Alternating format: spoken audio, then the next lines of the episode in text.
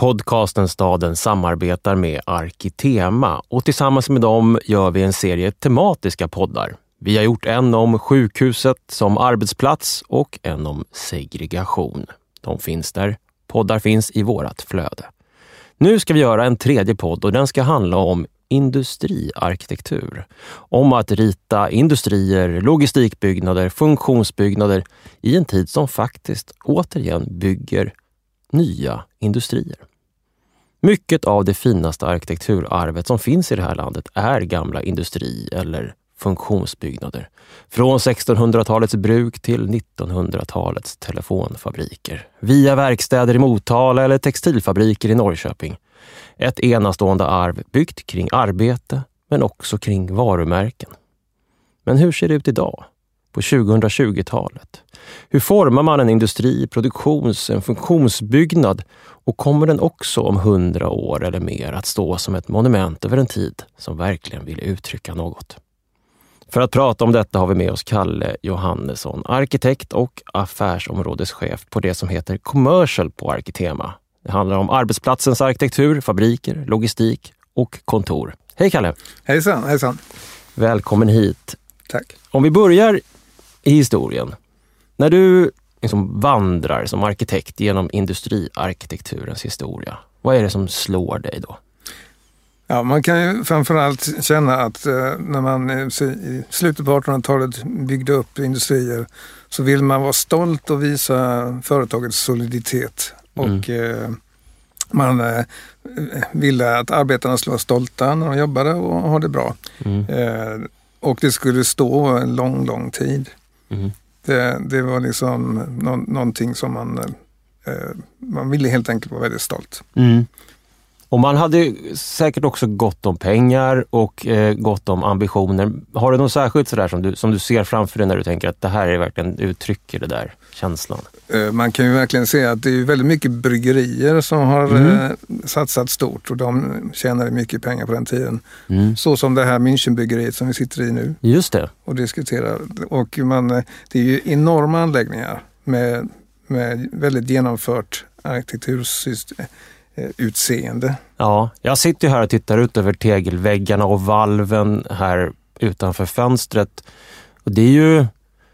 Alltså det, det ligger mitt emot Stockholms stadshus och är inte långt efter Stockholms stadshus liksom i, i prakt och, och, och tilltal och tyngd. Och nej, nej det, det, är verkligen en, en, att man vill liksom hävda värdet av det här företaget. Mm. Och även som sagt att de som jobbar här ska känna att det, det, här är min arbetsplats, jag är stolt över detta. Mm, mm.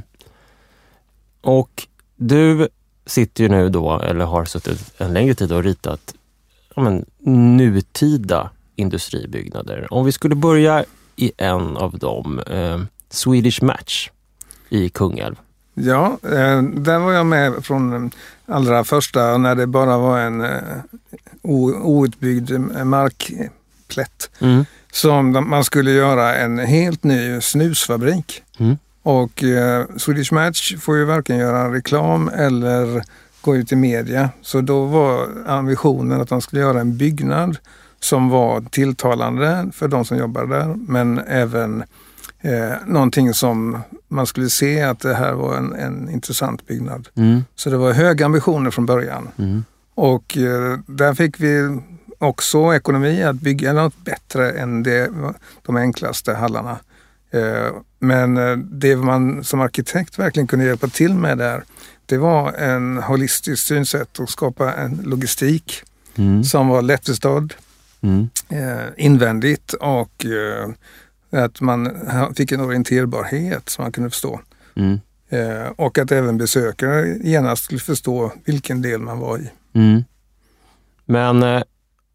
Men det är liksom den där tudelade... Det, det är en arbetsplats, det är en mm. plats där saker ska funka, det är logistik, det är funktioner, det är maskiner, det är kontor, det är massa...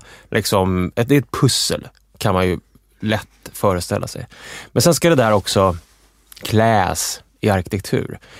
Och hur tänkte ni där i, i Swedish Match-fallet? Vad, vad, skulle liksom... Vad, när jag kommer och dit, eller när jag, ser den, när jag passerar den på något sätt, vad, vad, vad är det jag ska se då? för någonting? Hur tänkte ni? Ja, den grundläggande idén är ryggraden, en, en åtta våningar hög, 100 meter lång röd skiva.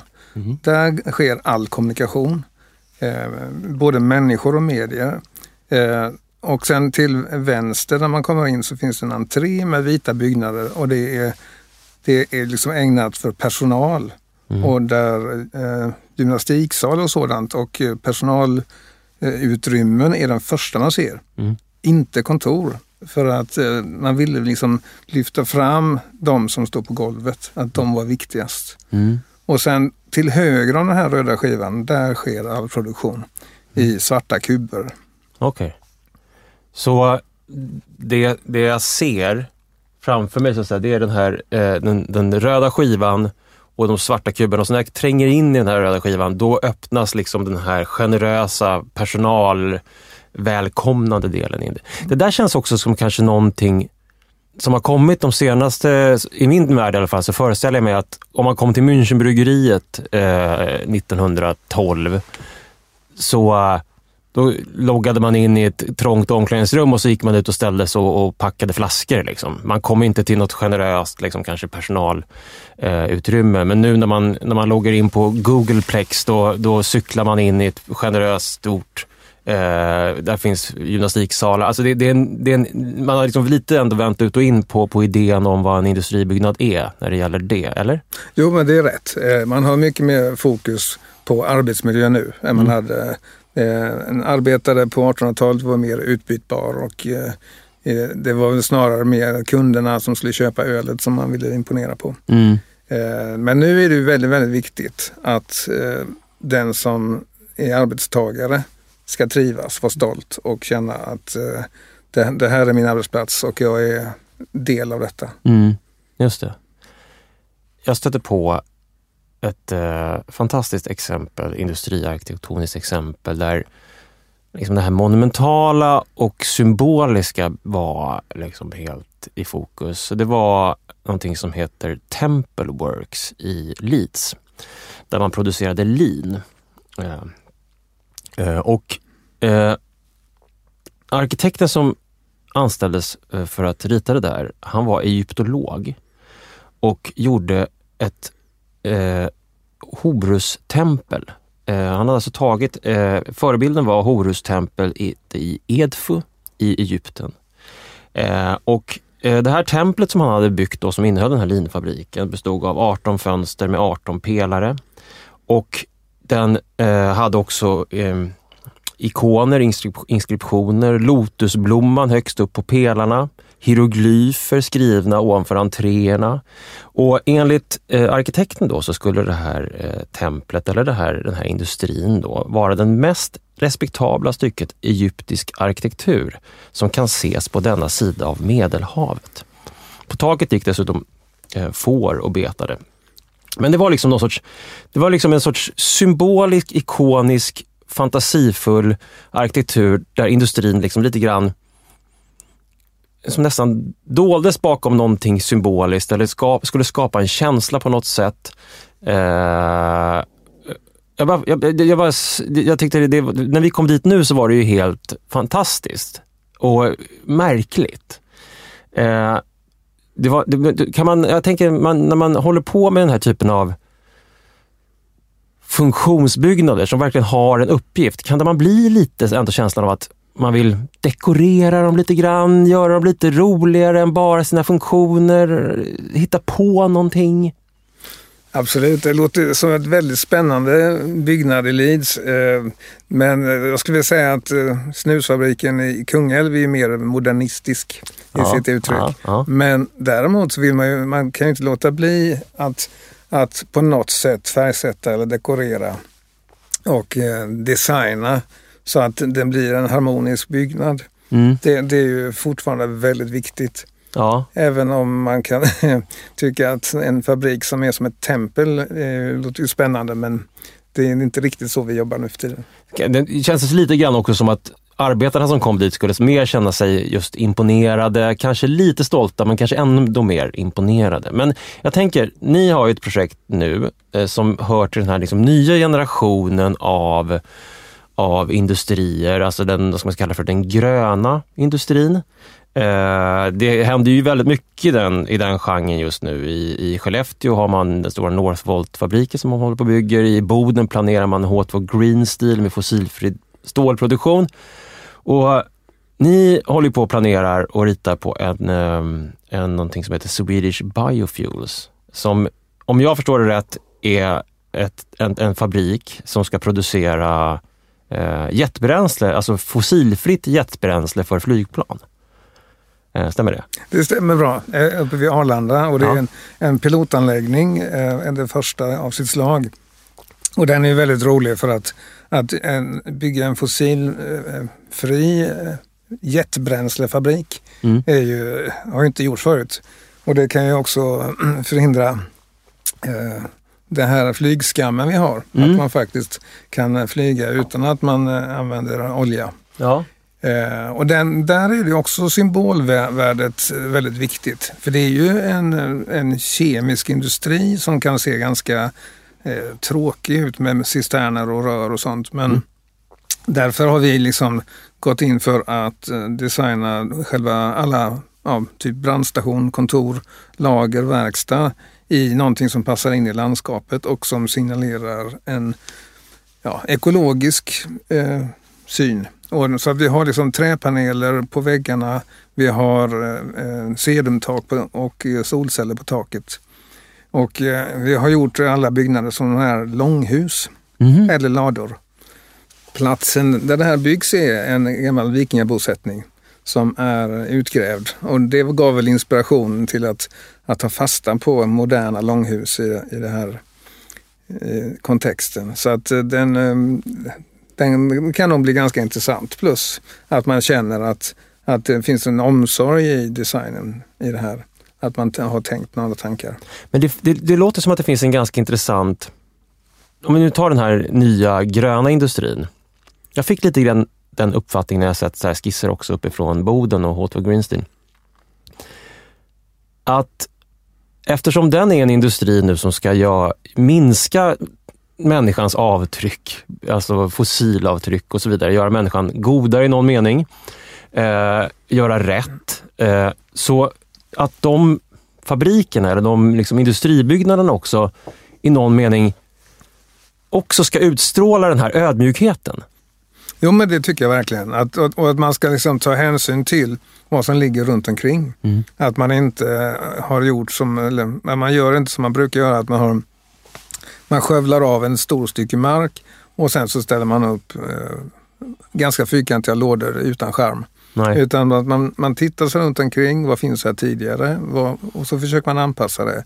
Inte nödvändigtvis göra likadant, men att man gör någonting som det finns, man ser en, en följd av eh, det som är omkring. Just det. det tycker jag är ganska viktigt. Ja.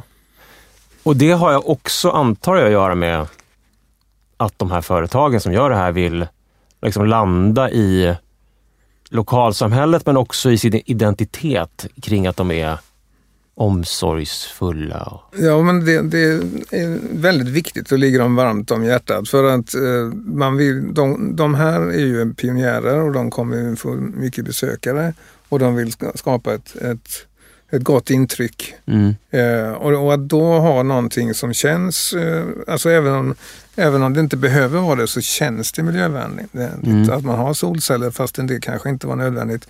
Och man har sedumtak för det är någon slags grön känsla och mm. mm. Eh, man gör mindre avtryck mm. på det viset. Mm. Så det, det, är väldigt viktigt och, eh, och det blir ganska lätt för mig som arkitekt att förklara det också för dem på det viset. Att eh, här, här, här vill man skapa en känsla när man besöker detta. Vi pratade, vi, tidigare avsnitt hade vi här, pratade vi om eh, sjukhuset som arbetsplats och då handlade mycket om ljus till exempel för de som arbetar, att få dagsljus till exempel. Men det kunde handla också om saker, platser att vila på, små liksom, alltså såna här saker som, som i det vardagliga arbetslivet blir avgörande.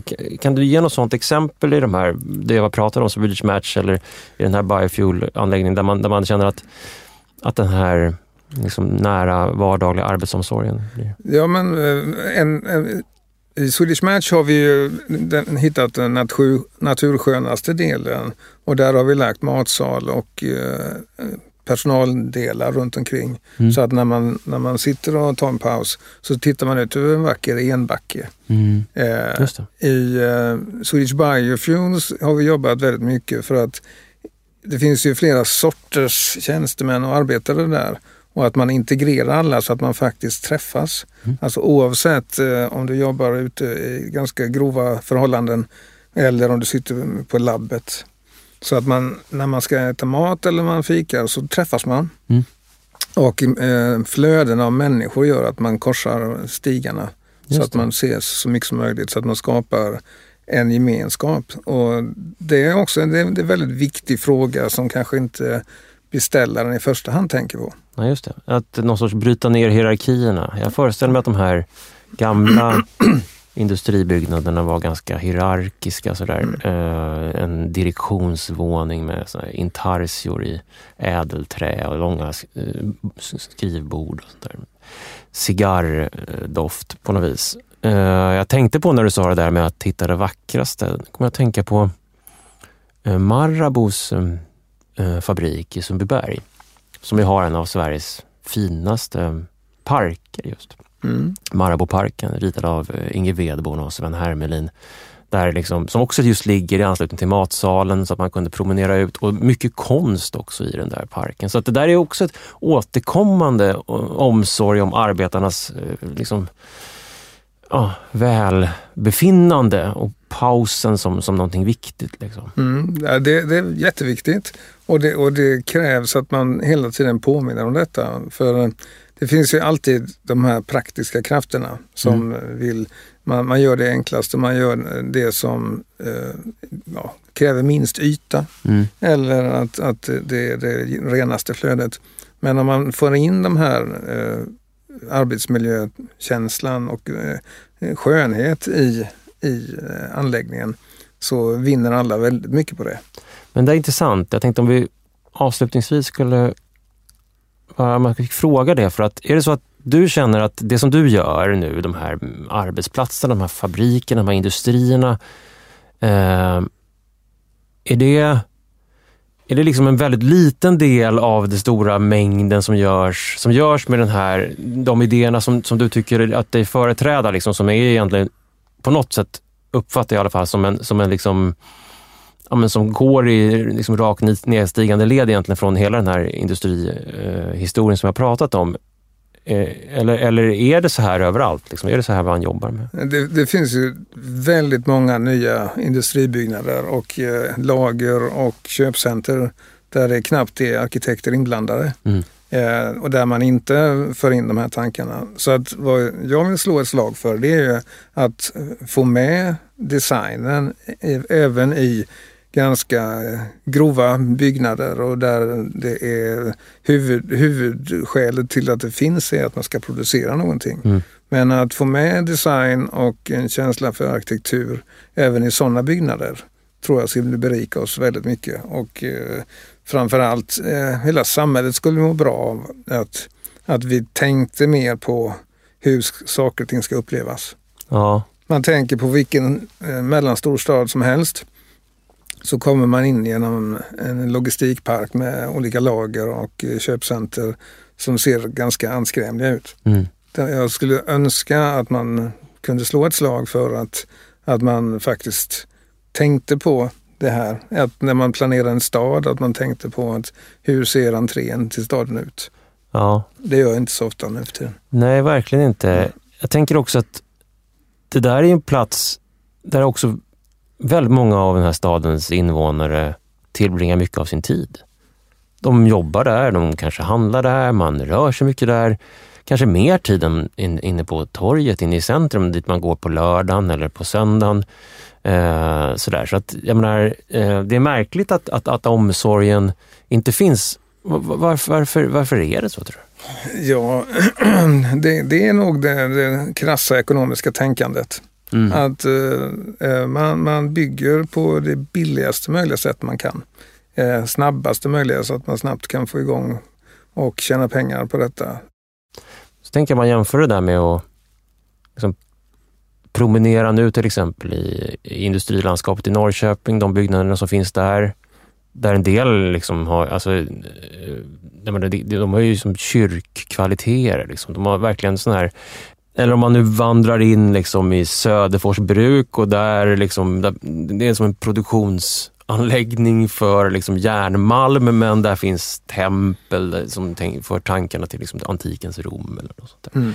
eh, eller för all del komma till Leeds då och stå framför eh, Horus tempel och titta upp på lotusblommorna och de betande fåren på taken.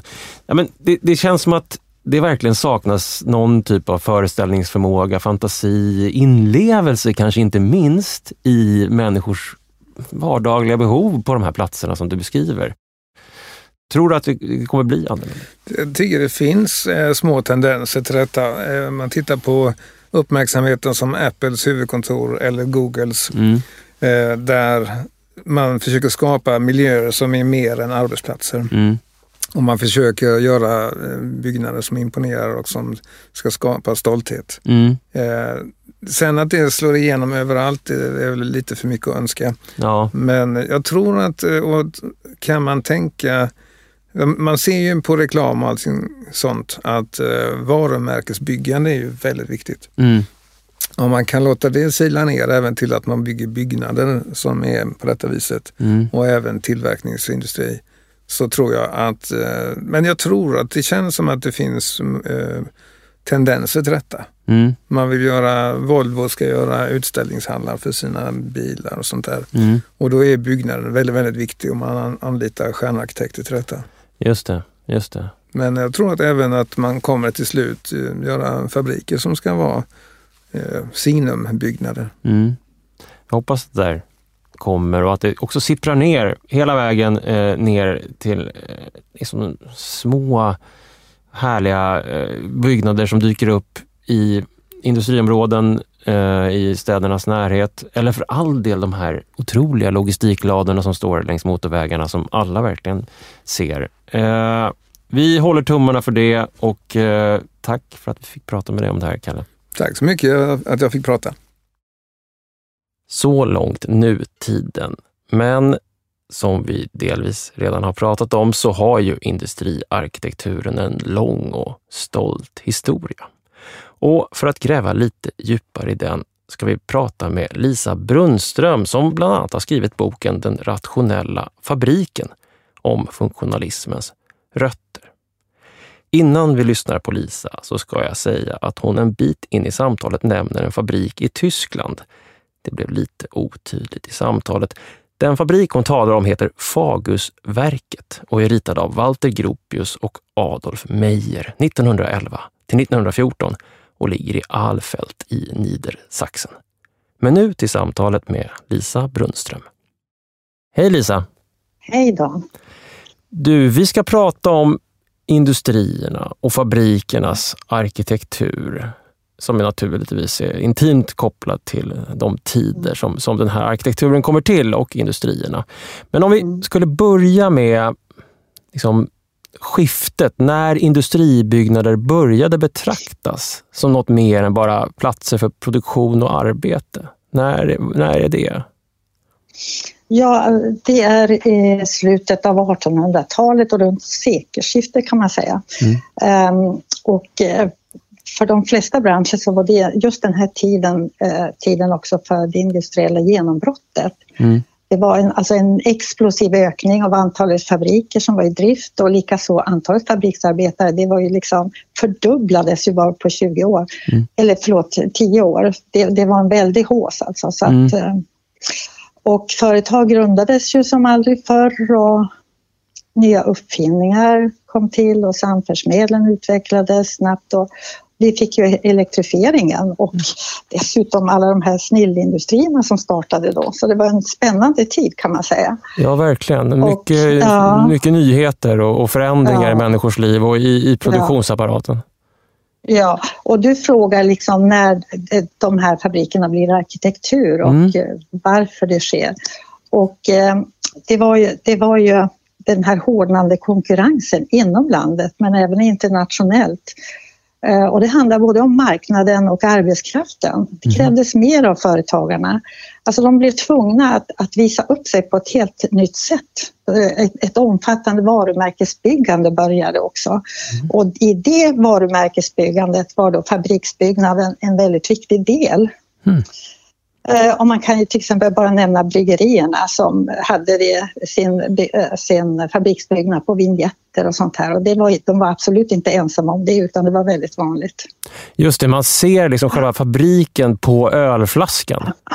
Exakt, och även på brevpapper och så vidare. Ja. Så att det, det, det, handlade om marknadsföring till stora delar så här i början när man liksom förstod att nej, vi måste liksom visa upp oss mera. Ja, men vad, vad spännande. Men om, om man nu vill visa upp sig eh, med arkitektur och form eh, på sina byggnader, hur går man liksom tillväga? Vad, vad är det man vill förmedla? Jo, eh, Just det.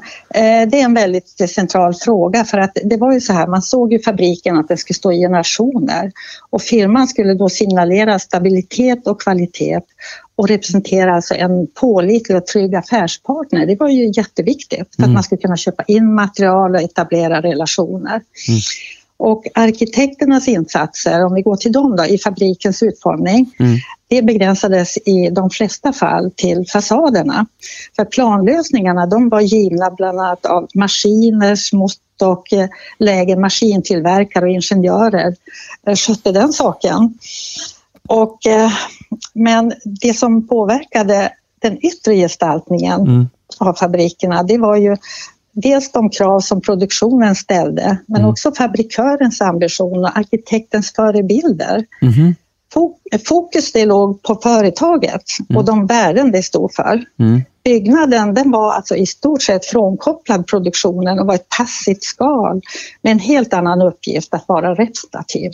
Just det, som en, som en skylt så att säga på något vis. Men, men, man, ja. men, men kan man...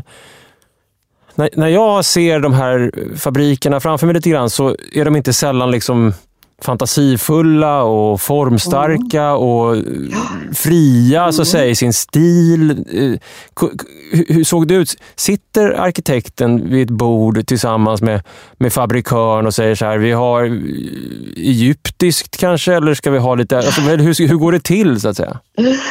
Nej, alltså eh, när det gäller fabriker, så, för det första kan man säga att eh, arkitektkåren var väldigt, eh, väldigt liten den mm. ökade den här perioden från 1880 till 1910 från 33 stycken till nästan 160. Mm. Så det var en enorm explosion även av, av yrkeskåren. Mm. Eh, nej, man använde sig liksom av det här arkitekturhistoriska kittet kan man mm. säga. Okay. De hämtar ju då eh, inspiration från den arkitektoniska eller snarare historiska formförrådet från medeltid och renässans ja, från, om du tittar i min bok så finns det många exempel från slott, borgar och palats alltså mm. inspirerade. Just det. Mm. Är, är det så att man kan, man, kan man säga också att vi, vi befinner oss här i en tid, slutet av 1800-talet, när, mm. när just uh, det finns en ganska stor ja, men stor frihet just i, i relation till historien. Man, man, man, det är mycket nystilar, man hämtar mycket just, ur historien. Eh, och, och därför så eh, sammanfaller liksom en, en stilepok i arkitekturen med en enorm tillväxt av, av fabriker. Men om du skulle ge några exempel på på stilar och fabriker som man kan, om man skulle vilja kika på någonting sådär idag? Mm. Ett exempel som jag älskar att framhäva det är ju tobaksfabriken i Härnösand eh, som, som finns i min bok här och som eh, hämtade då eh, massa inspiration ifrån renässans, renässansens palats och, och rådhus faktiskt. Okay. Och rådhus säger eftersom tornet som sammanband de här två eh, klassiskt utformade flyglarna, mm. det ser ut som tornet i Siena. Alltså det, det är otroligt liksom. Det, det är en stilsäker byggnad, ja. även om det då är hämtat utifrån och det är Torben Grutt som ritade det här byggnaden har ju den här tredelningen. Mm. Eh, alltså bottenvåningen och så den huvudvåningen. Mm. Nobile och så den här lite lägre mezzaninvåningen högst upp. och festsal i tornet och balkong liksom de har i Florens. Ja. Alltså det ser, det ser verkligen ut som hämtat någon annanstans ifrån. En fabrikör bygger en sån här och kostar på en sån här enormt vacker byggnad. Då. Mm. Eh, det, det talar för att han tänker inte sticka runt hörnet nästa dag. Alltså han kommer att finnas där ett tag. Just det. Han är pålitlig. Just det. det visar ju också att han, han, han, är, han är solid. Just det. Han klarar av att betala sina räkningar. Han, ja. alltså jag menar, det, det, är lite grann det. Plus att eh, den här eh, ligger då över den älven, utsikt mm. över älven och det är väldigt vackert beläget. Det finns fortfarande kvar vad jag vet det händer ju någonting här eh, i början av 1900-talet, ett par decennier in, eh, när liksom de nya produktionsmetoder dyker upp. Man brukar prata ja. om taylorismen och det löpande bandet som en, som en ny form av, av produktionsmetod. Och Det här kommer ju också att förändra arkitekturen, eller hur? Absolut. Man kan säga att man hade fått lite känning på det här eh, redan i SKFs allra första fabriksbyggnad från 1907. I Göteborg? I Göteborg då. Ja. ja. Och det, det, den hade alltså en rationell prägel och utan anspråk på representation medan alla andra vid den här tiden hade representation. Mm. Alltså som motiv. Och den liksom bara var sig själv nog. Mm. Så att den, den, kan man säga gick lite före och signalerade att 10-talet står rationella fabriker. Mm. Nej, men om man, om man, ser på då, om man ser på den arkitektur som föds ur, mm. ur den här nya, eh, mer effektiva fabriken, men också så vitt jag förstår det kanske också en, en eh, en, en, fabrik som, där, där så säga, insidan och utsidan nu sitter ihop, till skillnad från de gamla mm. fabrikerna som du beskriver. Mm. Ja, så kan man säga. För att, för att eh, det nya här var också att man man såg att fabriksbyggnaden den skulle då genom sin utformning tjäna och stödja sitt innehåll. Alltså. Mm. Och innehållet det var ju då den här rationella massproduktionen av standardiserade produkter mm. med eller utan löpande band. Mm. Och den skulle alltså inte längre vara vad man tyckte var ett passivt skal kring verksamheten med representation som huvuduppgift. Det den epoken har vi lämnat då. Ja. hur ser det ut då? Ja, alltså eh, fortfarande är det här lite arkitekt-ingenjörskonflikten kan man säga.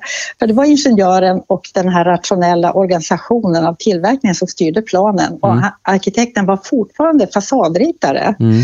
Och, eh, men inte engagerades i första hand av uppdragsgivaren, alltså fabrikören, utan av en ingenjörskonsult. Mm. Och eh, han, arkitekten var ju inte med i programarbetet eller visste något om tillverkningen. Nej. Så att de, det fortsatte ju då att, att eh, hänga kvar den här klassiska arkitekturen i detaljer då kring kring entréer och takfot och sådär. Mm. Det, liksom, det var inte helt rent ännu. Men vi går, mot en, vi går ju mot en ökad, vad vi nu skulle kunna kalla för mm. funktionalism i, i arkitekturen. Absolut. Och det, här, det viktiga det med den här eh, rationella fabriksbyggnaden som man börjar prata om då, att den sammankopplades med sitt innehåll genom de krav som ställdes på byggnaden. Mm.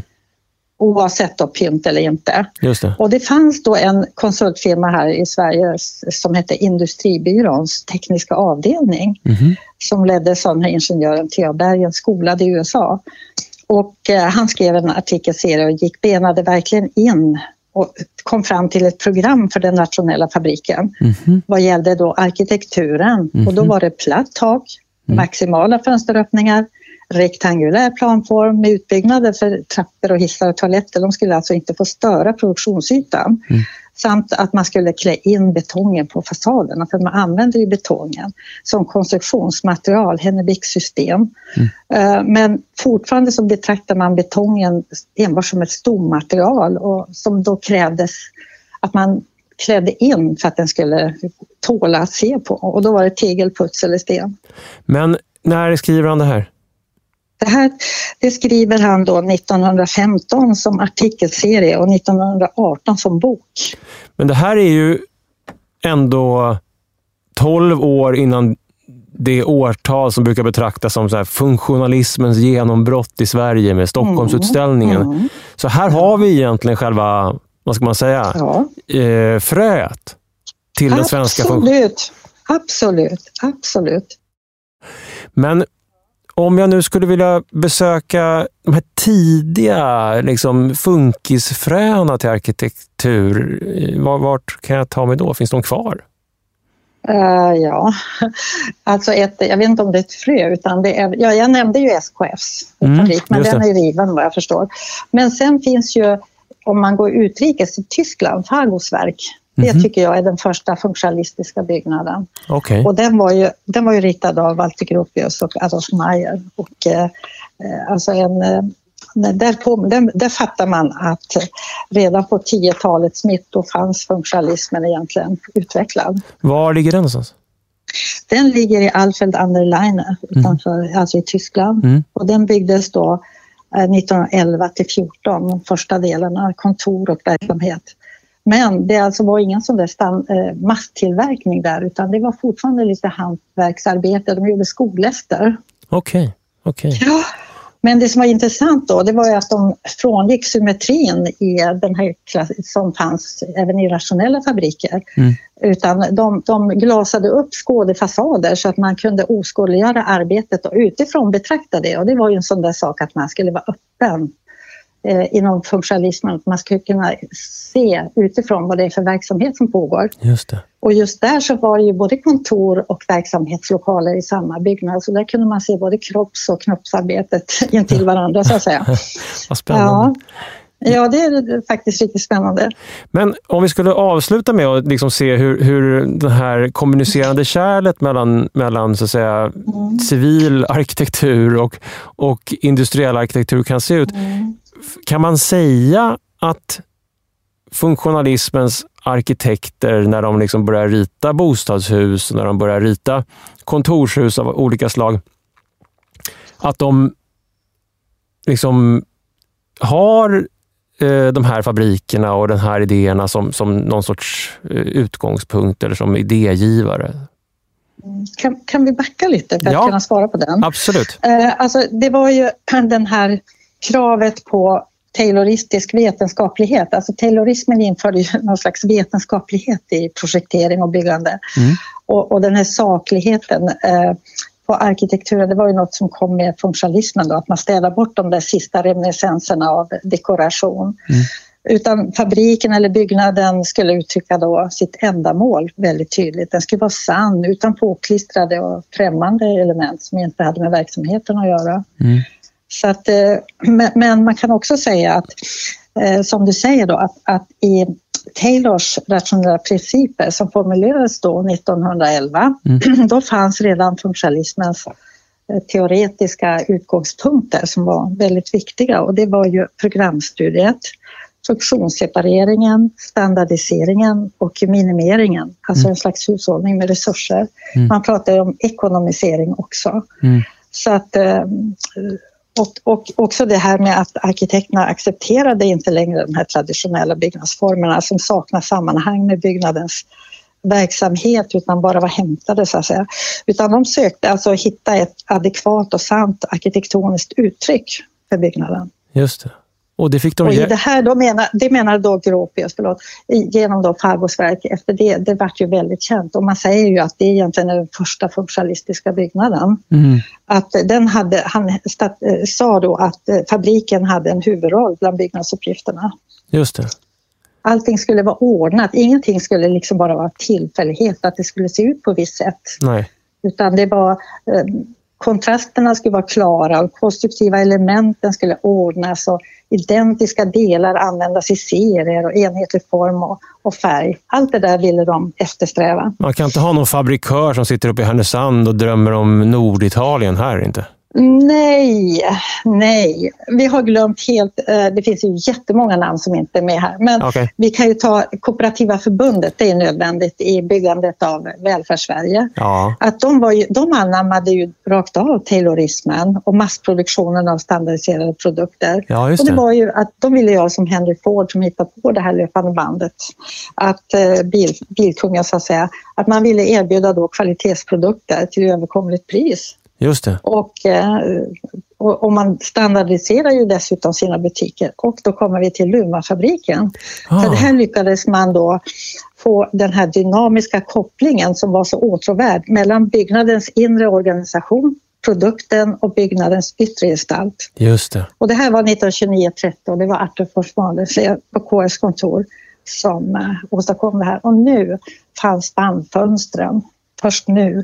Och den var en slags demonstration på de, eh, de här löpande bandet som löpte på inne i de här stora tillverkningssalarna. Långa, långa fönsterband längs fasaden. Ja, och långa, den här, långa. Och den här Luma-fabriken då som står i södra eh, Hammarbyhamnen så att säga i, i Stockholm, liksom lite upphöjt och också med en, eh, där, man, där då KF tillverkade glödlampor, eh, en, en glasad kub där man testade mm. de här glödlamporna helt enkelt, som, som lös, lös upp eh, Stockholmsnatten när man såg det löst där uppifrån. Mm.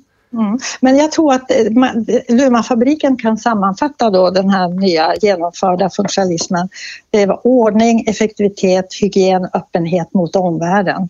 Alltså Men... Man visade ju, titta på våra lampor så länge de lyser. För de ja. hade ju brinntider och sånt här. De, KF var ju mycket för att de ville visa att ja, men titta det här, den här kvaliteten, så här ser den ut. Alltså man var upp, spelade med öppna kort. Men det finns en slutpunkt här som jag tycker faktiskt är lite fin nu. För att mm. det är som att vi ändå har gått varvet runt för den här det här Lummafabrikens lysande mm. kub där uppe, den blir ju också ett varumärke. Den blir ja. en strålande liksom, försäljningsargument mm. för det kooperativa mm. förbundets mm. hållbara glödlampor. Så då är vi tillbaka ändå igen i, i idén om att man kan marknadsföra eh, sina produkter genom arkitekturen. Jo, men också det här nu att äntligen så genomför man också en slags egalisering av byggnadsuppgifterna. Att egalisera, att jämställa att eh, en kyrka behövde inte se ut som en kyrka, en bostad. Alltså att man hade, det var mer en arbetsmetod också som då gav ett visst resultat. Ja. Mm. Så den är viktig för funktionalismen, den här egaliseringen. Just det. Mm. Lisa, det, vi skulle kunna tala om det här i timmar känner jag. Mm, ja, jag med. Det är ett fantastiskt ämne eh, mm. och ni som vill läsa mer om det här kan ju naturligtvis läsa Den rationella fabriken som du har skrivit mm. om funktionalismens rötter bland annat. Eh, det tycker jag ni alla ska ta och göra. Eh, tack så jättemycket för att jag fick prata med dig om det här Lisa. Mm. Tack själv. Vi hörde författaren och arkitekten Lisa Brunnström och tidigare i programmet Kalle Johannesson, arkitekt på Arkitema. Det här avsnittet har gjorts i samarbete med Arkitema som vi tackar för att de stödjer podcasten Staden. Missa inte våra liveshower som vi gör i samarbete med just Arkitema. Vi kommer till Göteborg den 31 augusti och pratar om Göteborgs 1970-tal. Men inte just det 1970-tal som ni kanske tänker på. Vi ska styra förbi proggrörelsens vassaste, förnumstigaste grynnor och prata om gryende postmodernism och experimentell musik på väg in i 1980-talet. Välkomna dit den 31 augusti. Tack för att ni lyssnar och trevlig sommar!